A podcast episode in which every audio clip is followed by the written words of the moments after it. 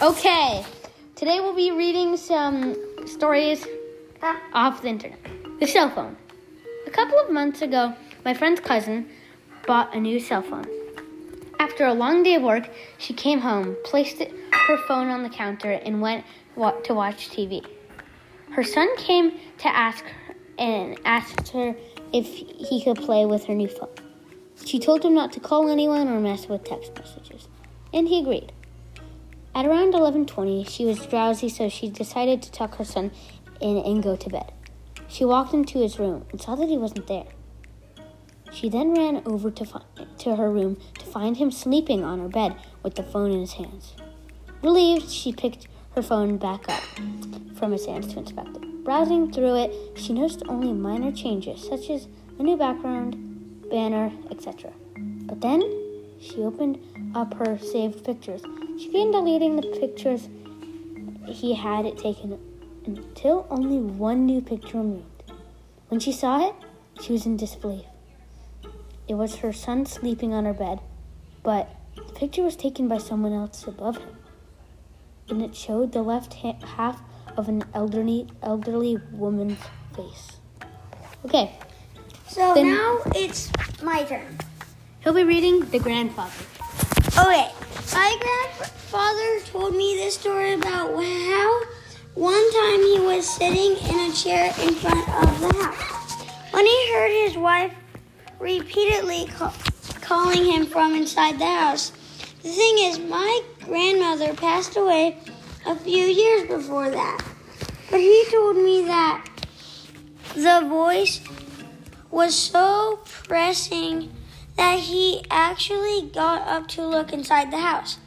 And as soon as he got inside, he heard a loud crash behind him and turned around to see that the chair he has been sitting on in the moments ago had been crushed by the cast iron gutter. That fell on it. If he hadn't come inside the house, he would have probably been seriously injured. I don't know if it's primarily or not, but every time I think about it, it sends chills down my spine. All right, Elias, your turn. Now tell a story.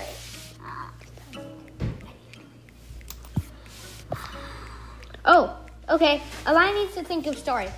I'll tell another one we got. My older sister has a ghost that followed her around for years.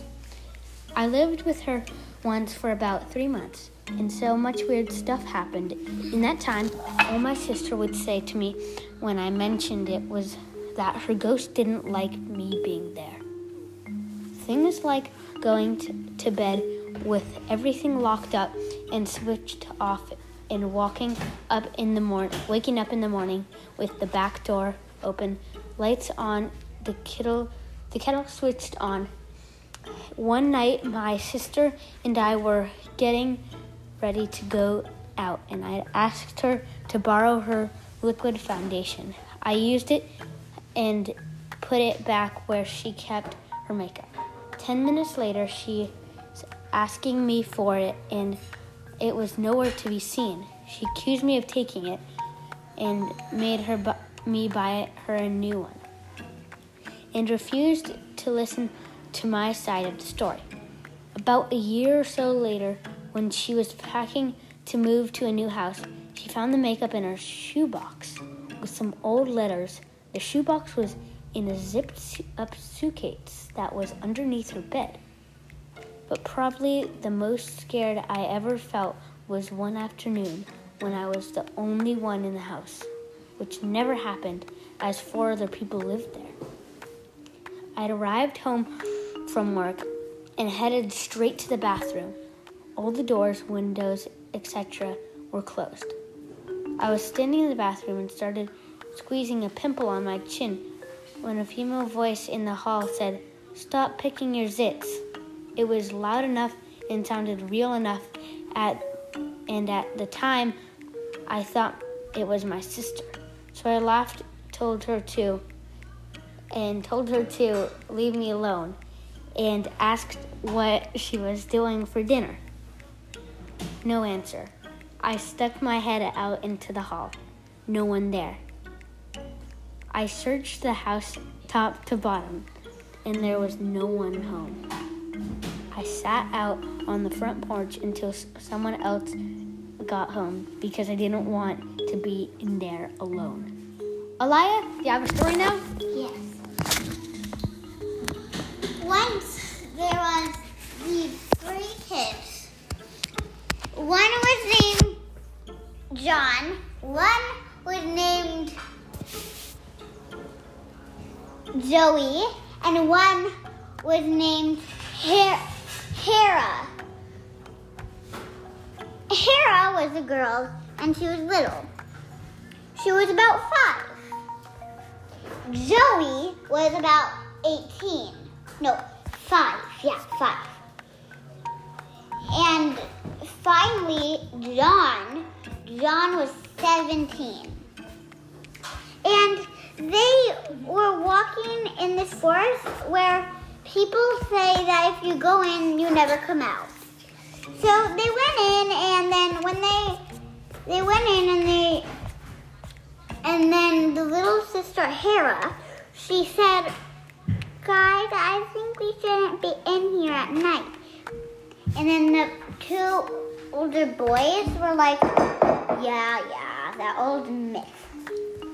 So they kept walking and walking until they found this cottage. They were like, "Ooh, fancy!" So they went in they went in and they were surprised to see that there was a little that there was a person cooking dinner.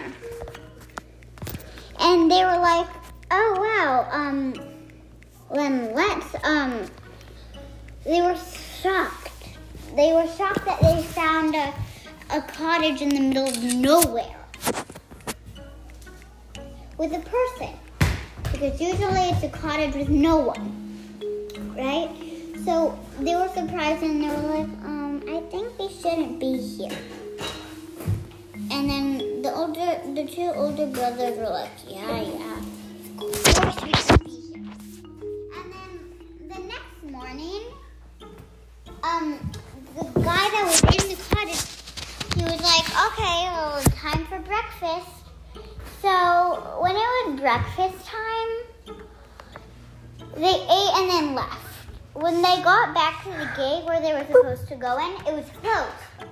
So they decided to climb their way out. When they did, there was no of their house. But they were surprised to see that their parents were standing there. But their parents never wore hoodies. And they did. And their hoodies over their head with a black face. The end. Thank you for listening to Scary Stories Podcast. Podcast. Goodbye.